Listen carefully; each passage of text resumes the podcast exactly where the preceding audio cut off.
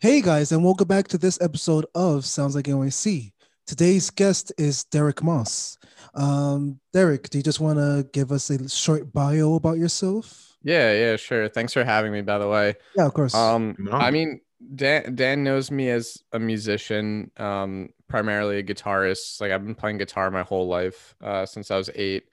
Um, I've been in a handful of bands and projects. That's also kind of how Dan knows me from a lot of the bands I was in in, in college. Um, more recently, been doing some solo music releases, which are veering a little more on the electronic production side of things, but like in- incorporating some guitar here and there. Um, I also do uh, music marketing professionally um, for independent artists, and um, I used to DJ. Um, and, and yeah, I used to play ultimate frisbee. oh, I did not know that. Yeah. What's Um, between ultimate frisbee and just regular frisbee? Uh, well, there's not really like a formalized version of regular frisbee. I guess that would Huh. just be kind of like friendly throwing a frisbee around in a park. But all ultimate frisbee is like a sanctioned sport with like rules and regulations. Gotcha. It's kind of like um, it's kind of like soccer meets football Uh-huh. played with a frisbee.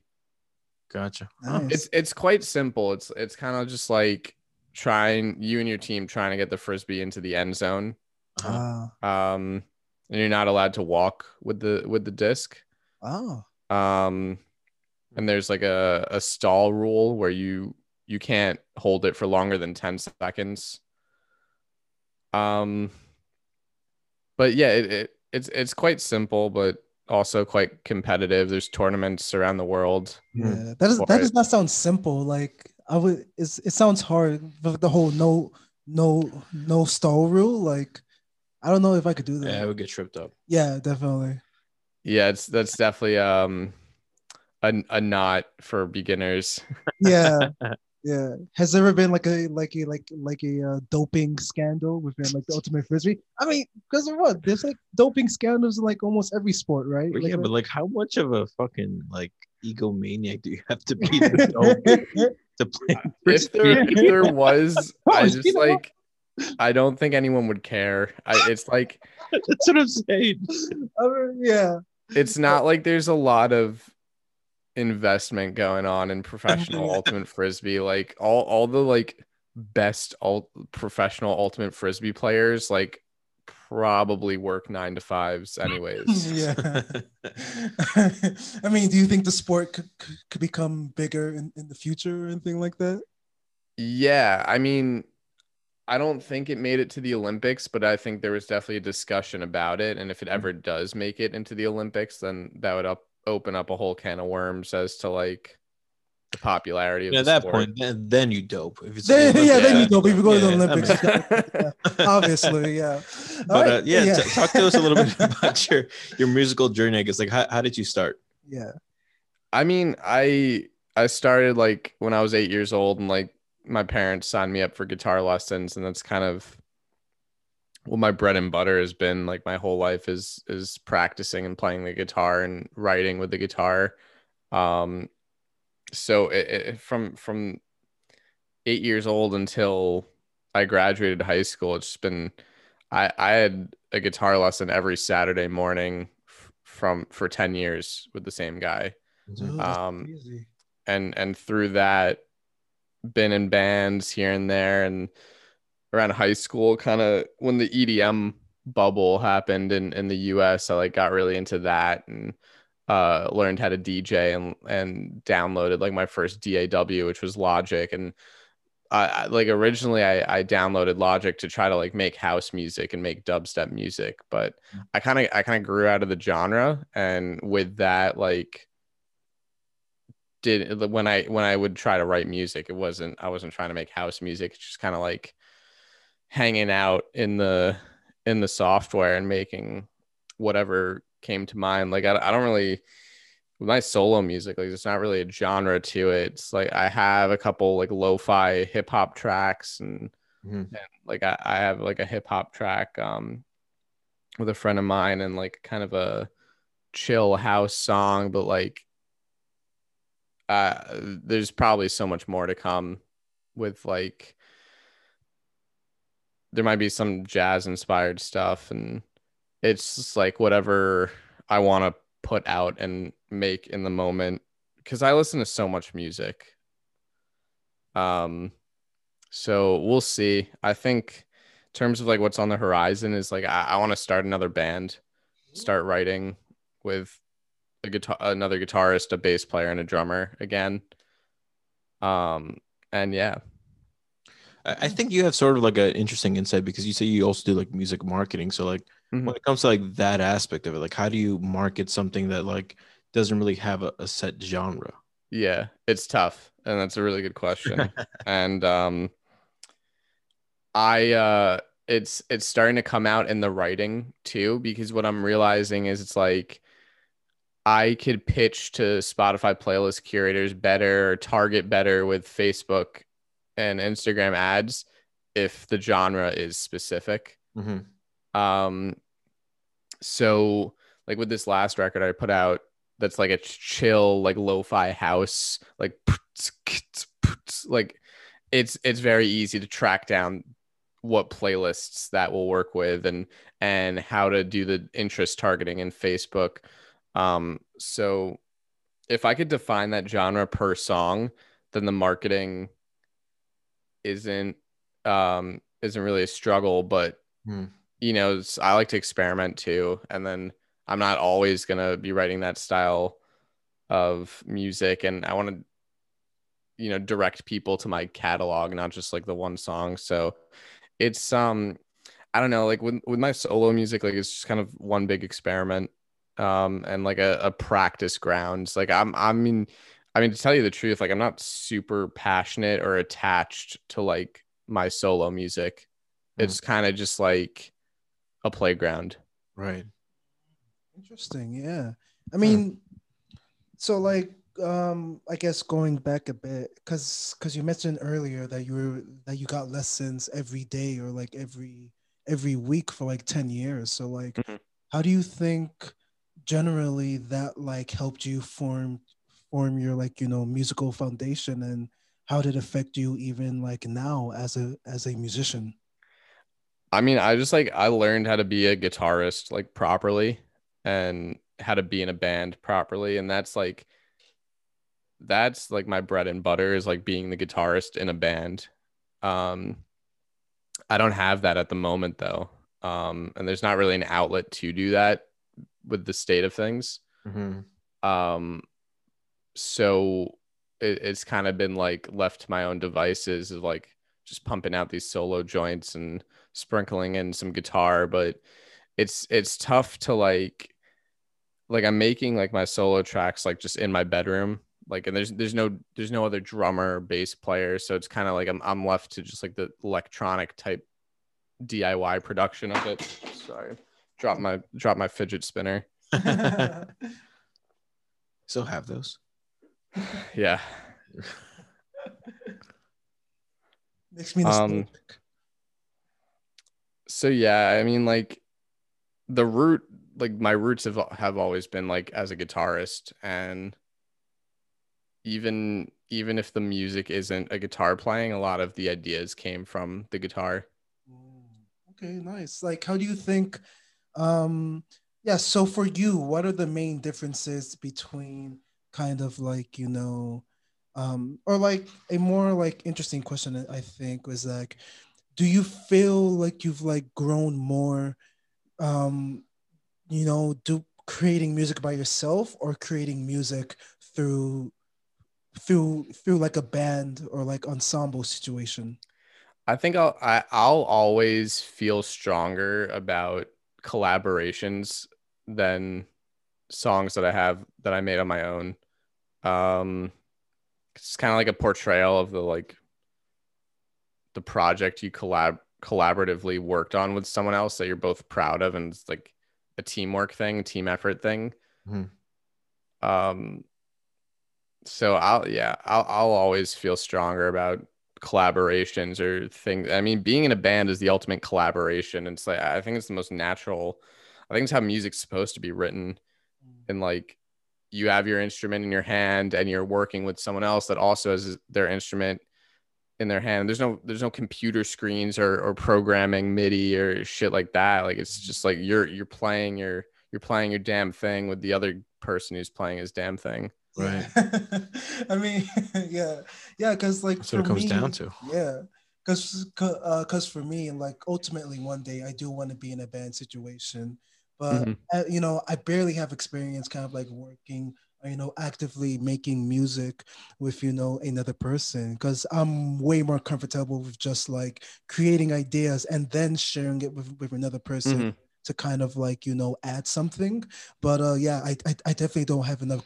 enough experience kind of like being in the moment being in a jam session and then something coming out of that Yeah. but uh I think I think that's also kind of where I thrive is in improvisational settings. Hmm.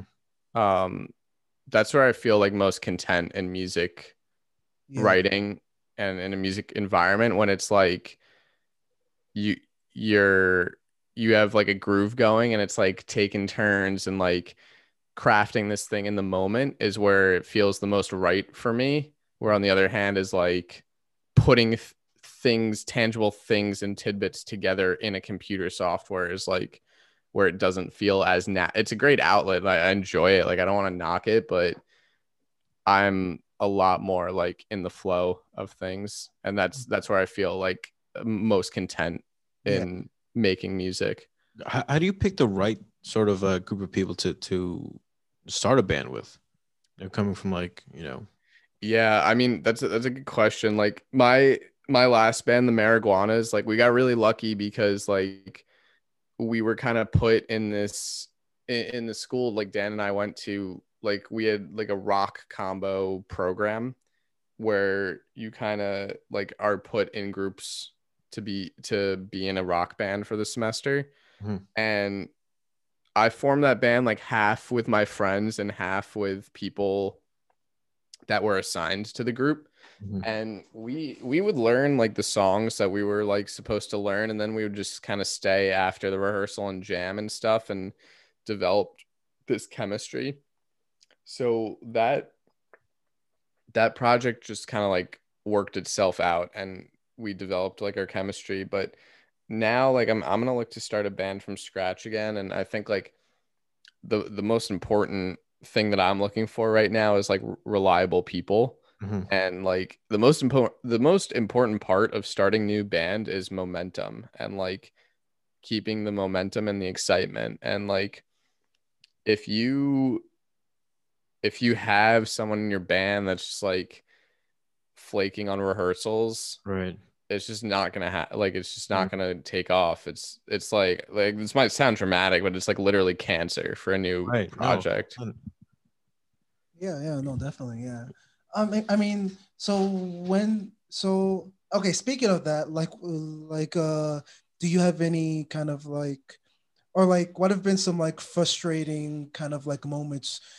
in your experience working with a band that you think you can like give it give advice to you know other people in bands to kind of like avoid Yeah. Like, what are what are some signs to look out for? You know, when you just need to move on to the next project.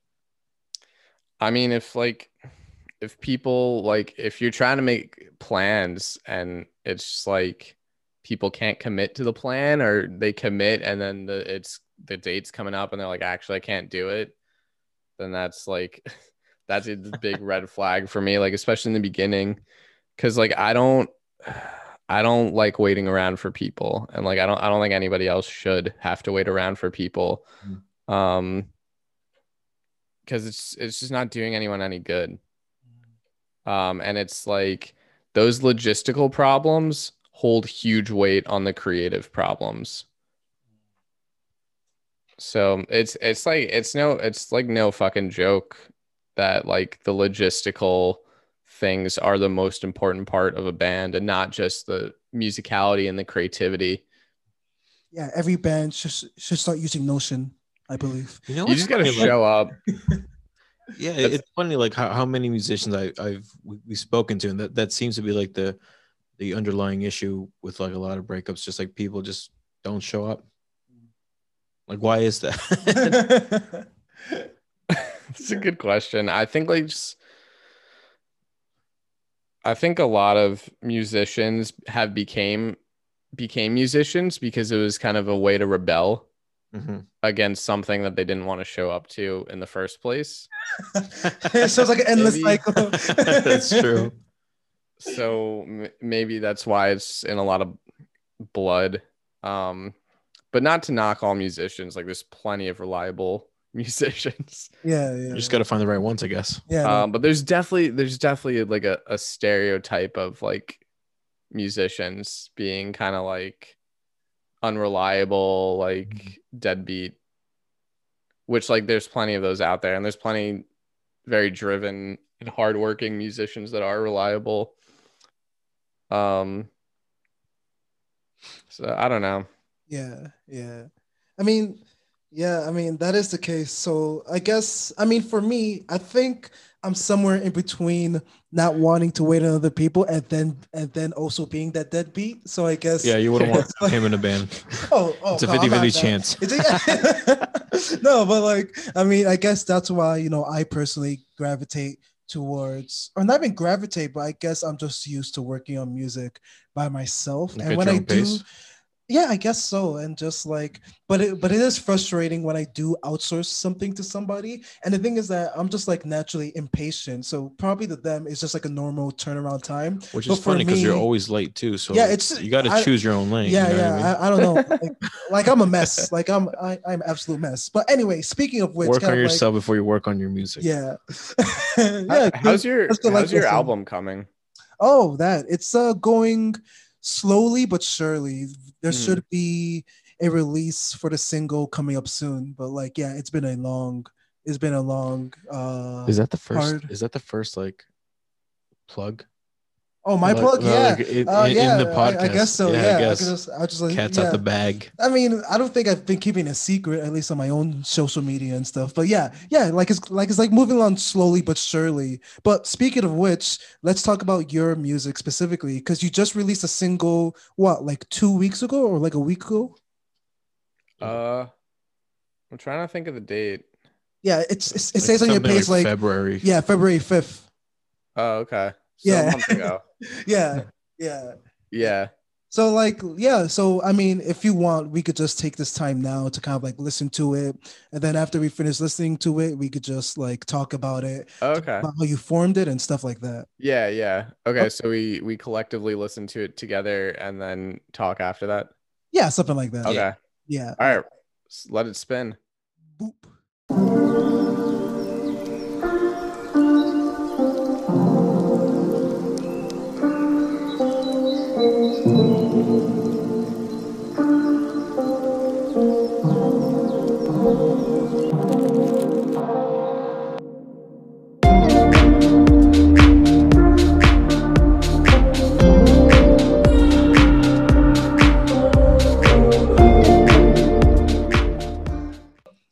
Hey guys, welcome back to this episode of Sounds Like NYC.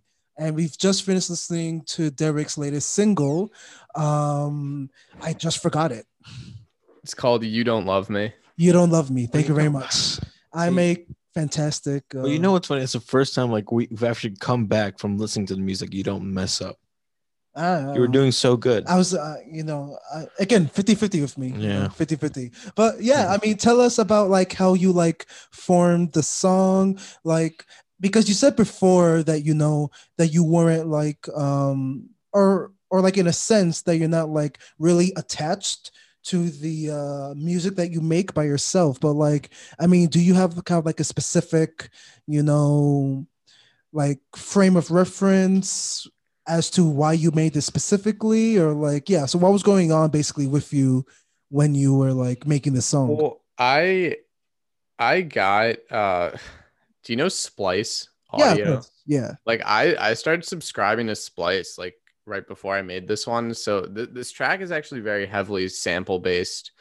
Um, like obvious the vocals are vocal samples. So I think like this song was kind of just like the first uh thing I pumped out with this new tool in my toolbox that I was like playing around with. Like the I wish I, I wish I came up with that intro keyboard part that's kind of like reoccurring throughout the song. That's also a, a sample that um pretty much direct. Like I, I put some reverb and some other processing on it, but um this one like I definitely just kind of pumped out. Like it, it only took me a few weeks to like really make. Um and there wasn't there wasn't a lot of like production technique that went into it. Um it was just kind of like I was playing around, um, recorded my own guitar and my own guitar solo. And um, yeah, I think it was just kind of a practicing grounds. And then like I wanted another like content piece to practice like music marketing with. Mm. So I have like a, a bit of a Spotify playlist curator network that I was able to pitch this to and creeping on 10,000 streams with it. Fancy. Um, yeah, and I, I, th- I mean, I'm not like not passionate about it, but it isn't like the be all end all of like my aspiration and goals for myself as an artist. I guess. Yeah. Yeah. Yeah. I mean, so like talking about because again, kind of like it seems like a bunch of your like marketing um experience kind of ties into how successful you've been so far on Spotify and stuff like that. So um I mean it seems like David wants to talk about it, but I see him hovering over like you're like No, I'm just always uh, like I, I like seeing like the data, I guess, of like how an artist does. And mm-hmm. I guess mm-hmm. like the Spotify rap is just like the easiest way for us to see like what like a, a small picture of that. Yeah. So I mean, yeah, like twenty five thousand listeners, eighty four countries, thirty eight thousand streams. Like, how does that all just add up? And like, how do you get to that point? I um, I mean, like, I've I have a good network of like Spotify playlist curators that like I use for work and use for uh myself. And this last one, I actually got support from like Chill Nation. Oh, okay. Um, I just I met one of the founders like through a Facebook group. Oh, um, wow. And it's kind of as easy as that. Like, this is a track I'm working on. I, I like it. Like, I'll throw it on my playlist. Nice. So, like, um, oh, yeah. And yeah, uh, I, um, a handful of my, like, I, I'd say the majority of my songs, like, including this one, are kind of like lo fi. And a while ago, I made a connection with like a good lo-fi playlist curator that's pretty much responsible for a lot of the um, listeners on my songs uh, overpass and um, what's the all of this is a gift mm. um, so those like i, I kind of I, I got them both on the same like very active lo-fi spotify playlist that i have a mm. connection with that curator with Ah, interesting. Yeah. So, like, speaking of um, so yeah, so do you have any any like um advice for you know people like me you know i'm about to release my first proper debut single and stuff like that like what advice or what steps should people like me take to really maximize you know a, a, you know single release in terms of marketing and stuff like that mm. like should i pour marketing or should i pour money into doing ads and promotions like on Facebook and Instagram, and you know mm-hmm. what are the what are the steps? Just just go out in the corner, just hand out this CDs. is for me. This is yeah, but like tell us, yeah, kind well, of. I mean, like, like yeah, the, like at the foundation of it, like the two ways to get quote streams on Spotify at at an independent artist level, like a DIY level, is kind of one through what I was talking about, just like finding independent Spotify playlist curators and pitching your music to them or or just hiring a service that does pitching for you or stuff like that. And then the other is via um, targeted Facebook and Instagram ads that direct traffic to your Spotify. Um, you'll via like the time and money investment that you'll probably put into playlist pitching, you'll get a higher stream volume probably but i always say that um with the targeted facebook and instagram ads like that's your better bet at like building a true fan base and and having better like listener retention um, because they're actually like identifying with you and sh- you're showing them something that should be convincing enough for them to click the listen now button on the ad and then go to your Spotify and then for them to stream there. Mm. Um, with that though, like your results are only going to be as effective as how good your video content is. And like these days, it's just like a visualizer, a visualizer that like has your album cover and it says like out now is just not going to cut it. And your cost per click is just going to be through the roof. Um, and I, I've split tested that with the same song, the same the same segment of a song with different video creatives, and it was like one vi- video creative that was a visualizer was like 30 cents. Another was like with a different thing was like 25 cents. And then when i finally like put together like a dope video edit it was 8 cents per click. And we were starting to get like good spotify results because of that. But like before that it was just like not even worth running. So you got you got to really like hone the skills with that. And it's a it's a craft. And you, you kind of got to learn it like it's a, like it's a daw or or you're learning an instrument. Mhm.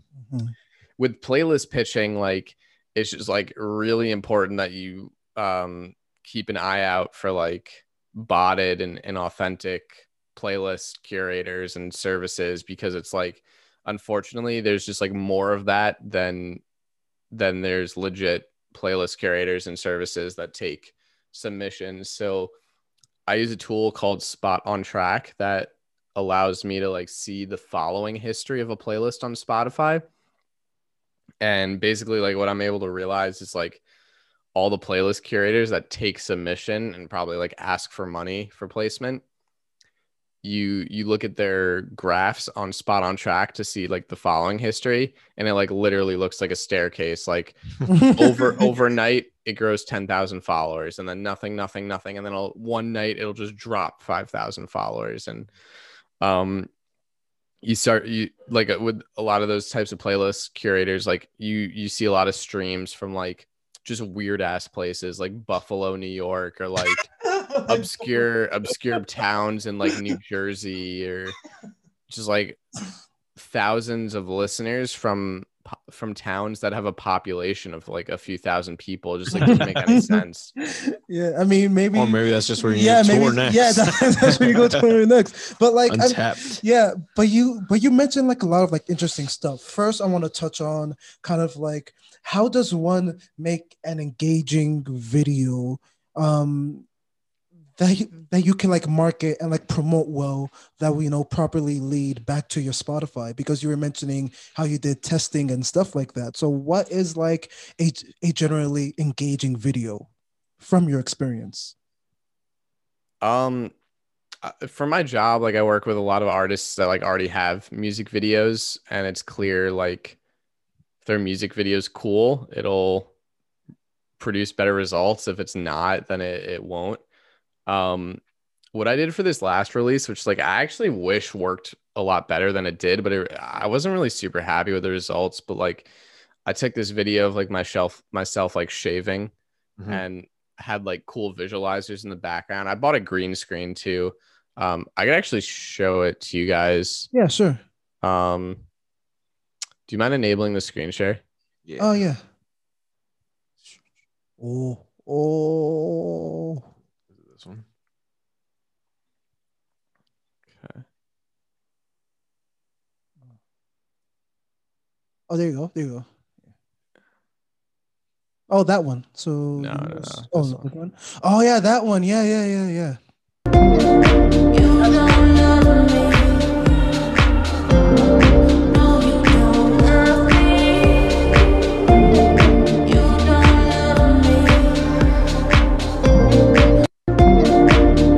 Yeah, I mean, like that was that was my stab at this ad campaign, but like I don't know, I was getting like 19 cents per click, and I I, I wasn't like I I got a handful of streams from that, and like it was good because I was directing traffic to my whole like artist catalog in a playlist, so I was like getting streams on like other songs, not just that one, but um, I don't know, I just kind of like switched it off. I wasn't like too Ah. thrilled with the results and Uh, um but I, I mean like i guess that's a good example of like an interesting engaging video and not just like a template like out now yeah.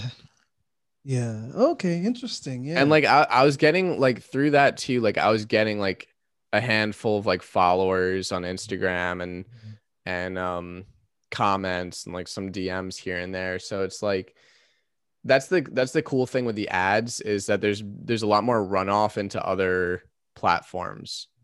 Um and you might ca- like you might not capture them in spotify but you could capture them in instagram. And like it's it's a good like fan generator machine is just like continuously run ads and like retarget peop- those people with the next song and shit like that. But it's kind of expensive and like like i said like I, I don't i don't care enough about my personal music to invest hundreds and hundreds of dollars into it but like when i'm in a band again that i like I, think the thing with my personal music is like there's there's no there's no end goal of a like a live show.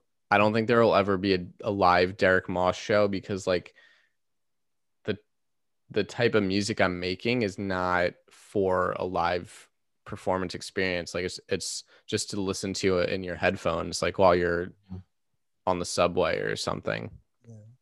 Um so so with that, like I, I'm more passionate about the being able to like perform music for people live than I am about like putting out songs for them to tell me that they listen to it. Yeah. Okay. yeah. So like so like what is your dream? So so it seems like you are in the middle of like, you know, searching for bandmates and stuff like that. So like what's kind of like the dream? So what so what kind of music do you want to make within like a band setting? What's kind of like the dream or the goal for your next band project? Um, I want to do a lot more like live improvisation jamming. Like I don't I don't want to be in a jam band like Yeah. not like Phish, but like I just want to be able to like play some originals, play some covers, play some jams where just kind of figure it out on stage that like I'm thankful I have enough like performing experience to just be able to improv like in a performance setting in Mhm. front of people comfortably. Um I mean, I'm pretty much open to like all genres. Like, I don't think I, I I don't have the chops though to like be a serious jazz guitarist though. Mm. Um, and I'm probably not gonna like just memorize 200 songs in, in my back pocket. Yeah. Um, I don't know. Like now that I'm living in the city, like I kind of want to start a cover band to just like get some bread and like play on the weekends and like have people like be really hyped about like some Rolling Stones cover that my band is playing at the moment or whatever. Yeah. Um I don't know. It's it's kind of going to be dependent on the people that I can build momentum with. Mhm. Yeah. Interesting. Oh, yeah, definitely. But um yeah, I mean I- I'm just kind of open into whatever context involves me playing guitar or bass Mhm. in a in a band that can play shows. Mhm. Mhm. Yeah. I mean, what are some things that you think, um, you know, all guitarists should kind of like know just to be a generally good guitarist or some skills? Or just to, like you know, because Knowledge. there's so many guitarists out there. I mean, like Yeah. I, I, I really, bec- I really do doubt that any any band needs a guitarist. There's just like everybody's third cousin is a guitarist. Like, how do you differentiate yourself from that? I guess like one advice I have for like guitarists, like you kind of you kind of a lot of guitarists are just like taught like to write melodies and take solos with like just the pentatonic scale, and then they all like sound like each other. Yeah. And I I don't think in in like enough like rock music people are implementing like the the melodic like major and minor scales uh because those like do work in pretty much like all chord progressions and then you you have access to three more two or three more notes that you didn't have access in the pentatonic scale um that add a nice texture to the song that you don't normally hear because normally people are just using the five notes in the pentatonic scale Mhm. That's good. Yeah, we we we all know the guitarist that only shreds on pentatonic, and that's that's all they do. That's me. yeah, That's me. yeah. But That's why uh, I quit. yeah.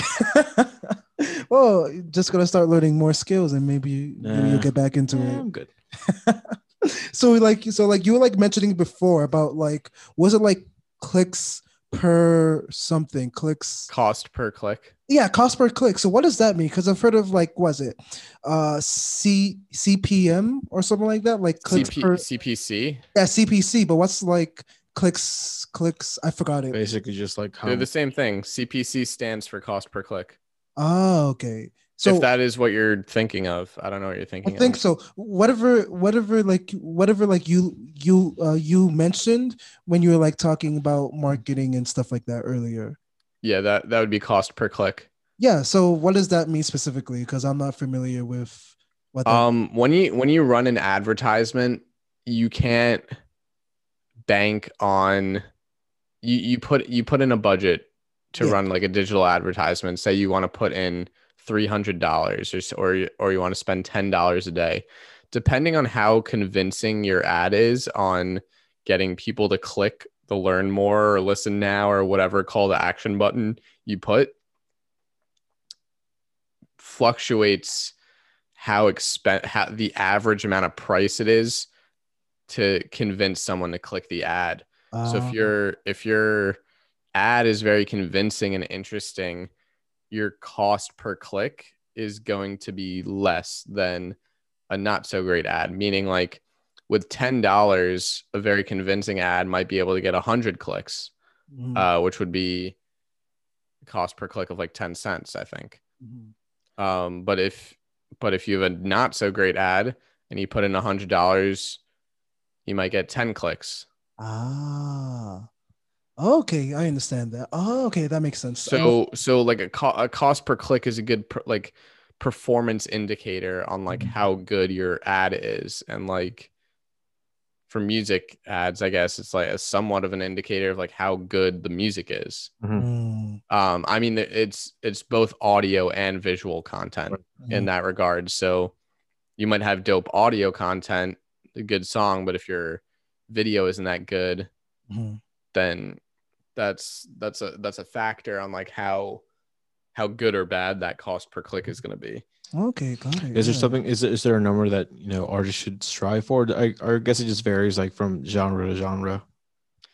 Yeah, I mean I try to get it like the thing is that it's the purpose of it also is kind of for Spotify activity. So like you might have a really low cost per click, but if it's not translating to Spotify activity, then like what's the point? Mhm. Mhm. Um so I like I'd say I'd say like if you could get 18 or lower and you're seeing Spotify results, like that's that's a good job. Mhm. Um for some artists like I've ran I've ran campaigns for like promoting a playlist for my job that like literally the cost per click was like 1 cent Mhm. and the cost per follower like averaged out was like 3 cents Oh wow. um for i've marketed artists where the cost per click was like less than 10 cents like 8 7 i, I had Mhm. one that was like 4 cents per click once um but you know like it said from for myself my music like that last one was like 19 cents per click and i was just like didn't care enough to keep putting money into it like Yeah. I was getting I was getting motion in Spotify. Um but it's just like I don't know, what's the difference? Yeah. Mhm. Oh. What's So- the difference between if I get a thousand streams from it or ten thousand streams? It's just like hundreds of dollars is what's the difference. Uh, I know I can do it. Right. Yeah. Ah, okay, I see. So I mean, leaving leaving off, um, this is this is kind of like the last question I had in my mind because specifically, you know, I'm kind of like interested in this stuff because, like I said before, I am going to be making my debut soon, so there's a lot of stuff that I'm like learning and stuff like that. Sorry for plugging myself again. I'm sorry. No, go ahead. but uh, I'll just charge you for it, but it's okay. but uh um so what are some good like because you were talking about how much kind of like um playlist networks and kind of like those type of things have like helped you grow so what are some kind of like solid um viable trustworthy kind of like playlist curators that you know indie artists or like yeah you know not independent music artists D, diy artists can kind of like reach out to and use I can't give you like I can't give you like specific people, but I I could give you some tools um and like resources. Mhm. Um there's a handful of people like that have like really good music marketing tip YouTube channels. Um like one of them is Andrew Southworth and he kind of breaks down like how he does his ads. He's not really the um one of the playlist pitcher guys. He's more of a this is how I run ads and build my fan base guys. Hmm. Um, there's this dude Corey. I don't know his last name, but he's um. I could send you a link after this. yeah, Yeah, yeah, yeah. please do He he's got a really good breakdown breakdown on how he finds playlist curators and pitches to them. Um, there's also tools like um. Uh, fuck, what is it called? Uh, pl- tools like Playlist Supply, Playlist Hunter, Hmm. and some other ones. And these tools basically scrape Spotify's API and compile a list of all user curated playlists that have an email address or an Instagram handle That's in really the cool. description. Um, and it's it, it- you, you pay monthly like $15 a month for like those kind of things and you basically have a giant database of Just cold email. playlist curators that Yeah. you could contact uh, with that though you do have to kind of like vet them to see if they're not botted Mhm. um, so how, so 'Cause- how do you vet them with that with that tool called Spotontrack that i mentioned oh, okay, earlier yeah, yeah. um and there's another website called isitagoodplaylist.com that kind of just like shows you the artists that are on those playlists what their monthly listeners are Mhm. their top city um it's another tool to look at um there's this dude omari mc that has a good youtube channel for just music marketing advice um yeah the youtuber's got a lot of great knowledge and that's where i've learned like all this shit from yeah. so also a handful of like f- helpful facebook groups of Yeah. artists that are just seeking and learning the same shit and share secrets with each other what are some of those facebook groups if if if you're kind of allowed to share them i don't know how like want- secretive they are trying to yeah Squeeze Yeah. yeah. all the no, I information mean, he's no, got. no, not only for me, but legitimately No, for you know, know. other people as well. I yeah. know. I'm just playing with you. um i'm in one that's like artist managers connect Mhm. it's like different artist managers but there's a lot of people that do like marketing in there Ah, Um, I'm in this other one called like the Green Room. I can't remember the exact name, but that one's like specific to music marketers. Hmm. Um, and yeah, um, yeah. The, the I I mean like I've been like kind of studying this shit for like months. Like basically, basically when I like put out my first single, which was like about this time last year. I want to say like we're we're coming up on the one year anniversary of like my very first release. Mhm. Yeah, I think you could also like uh pitch it to like Spotify, like those uh what you call it, like their playlist editors too, right? editorials. yeah, Mhm. yeah, yeah. So you you have to do that like directly in the Spotify for Artists portal. Mhm. Um, but that puts like everyone on the same playing field, and I've never successfully landed an editorial. Gotcha. Yeah. Um, and I, I believe like back in the day, there were ways to reach out to those editorial playlist curators in in other ways that hmm. are now highly guarded. yeah. So We we actually had somebody on our podcast who actually works for Spotify. Yeah, maybe maybe. Maybe we can, we Get can that, yeah. can't push this one through. How much money do I need to pay you? Just tell me. Yeah. Yeah. But I mean, is there like anything that you want to end off the podcast with? Kind of like um any last words to just in general or like to our listeners? Um I mean like if you're if you're interested in this stuff like I would just look up like the like YouTubers like Omari MC and and Andrew Southworth and like they have they have different like YouTube videos about like how to run ads, how to pitch to Spotify playlist curators. Burstimo is another popular channel uh that teaches this kind of stuff. Um and then yeah, I, I guess that's the only thing I, I want to put out there is just like it's it's all the information's on the internet. Right. You just got to find the right like YouTubers that teach it and and yeah, it's it's fun once you start to see results. Mm, Um it's like it's nice to know like there is a way for people to hear your music Mhm. when when you know a year ago it was just like I don't even know where the fuck to start. Yeah. Okay. And it's constantly changing too. Like next year, there's going to be other platforms or other ways to market. I, I'm I'm really hoping that soon you'll be able to just market directly on Spotify, and it is kind of starting a bit. Um, there's a tool called Spotify Marquee where it, it's it's only been open to like very select like major label artists at the moment but it's basically like when you open spotify and you see it's a thing pops up it says like so and so has a new record out like click here to listen now. That's going to be open to all spotify artists soon where you could like put in a budget for a campaign for it to do that. Wow. um there's some other thing that I don't really know if it's started yet or if it's gonna, but it was a, it was a whole kind of uh, conflict actually, where you can allow Spotify to keep some of your royalties in exchange for them giving you like a boost on the algorithmic playlists, like like Mm, Release Radar and Discover Weekly. right. That that was uh, received super poorly because it was just kind of like, isn't this just payola? Yeah. Yeah. yeah. I mean, what do you think about it? Um, personally, like, do you think it's kind of Um, on Spotify's part, or do you think it could be like a good way for?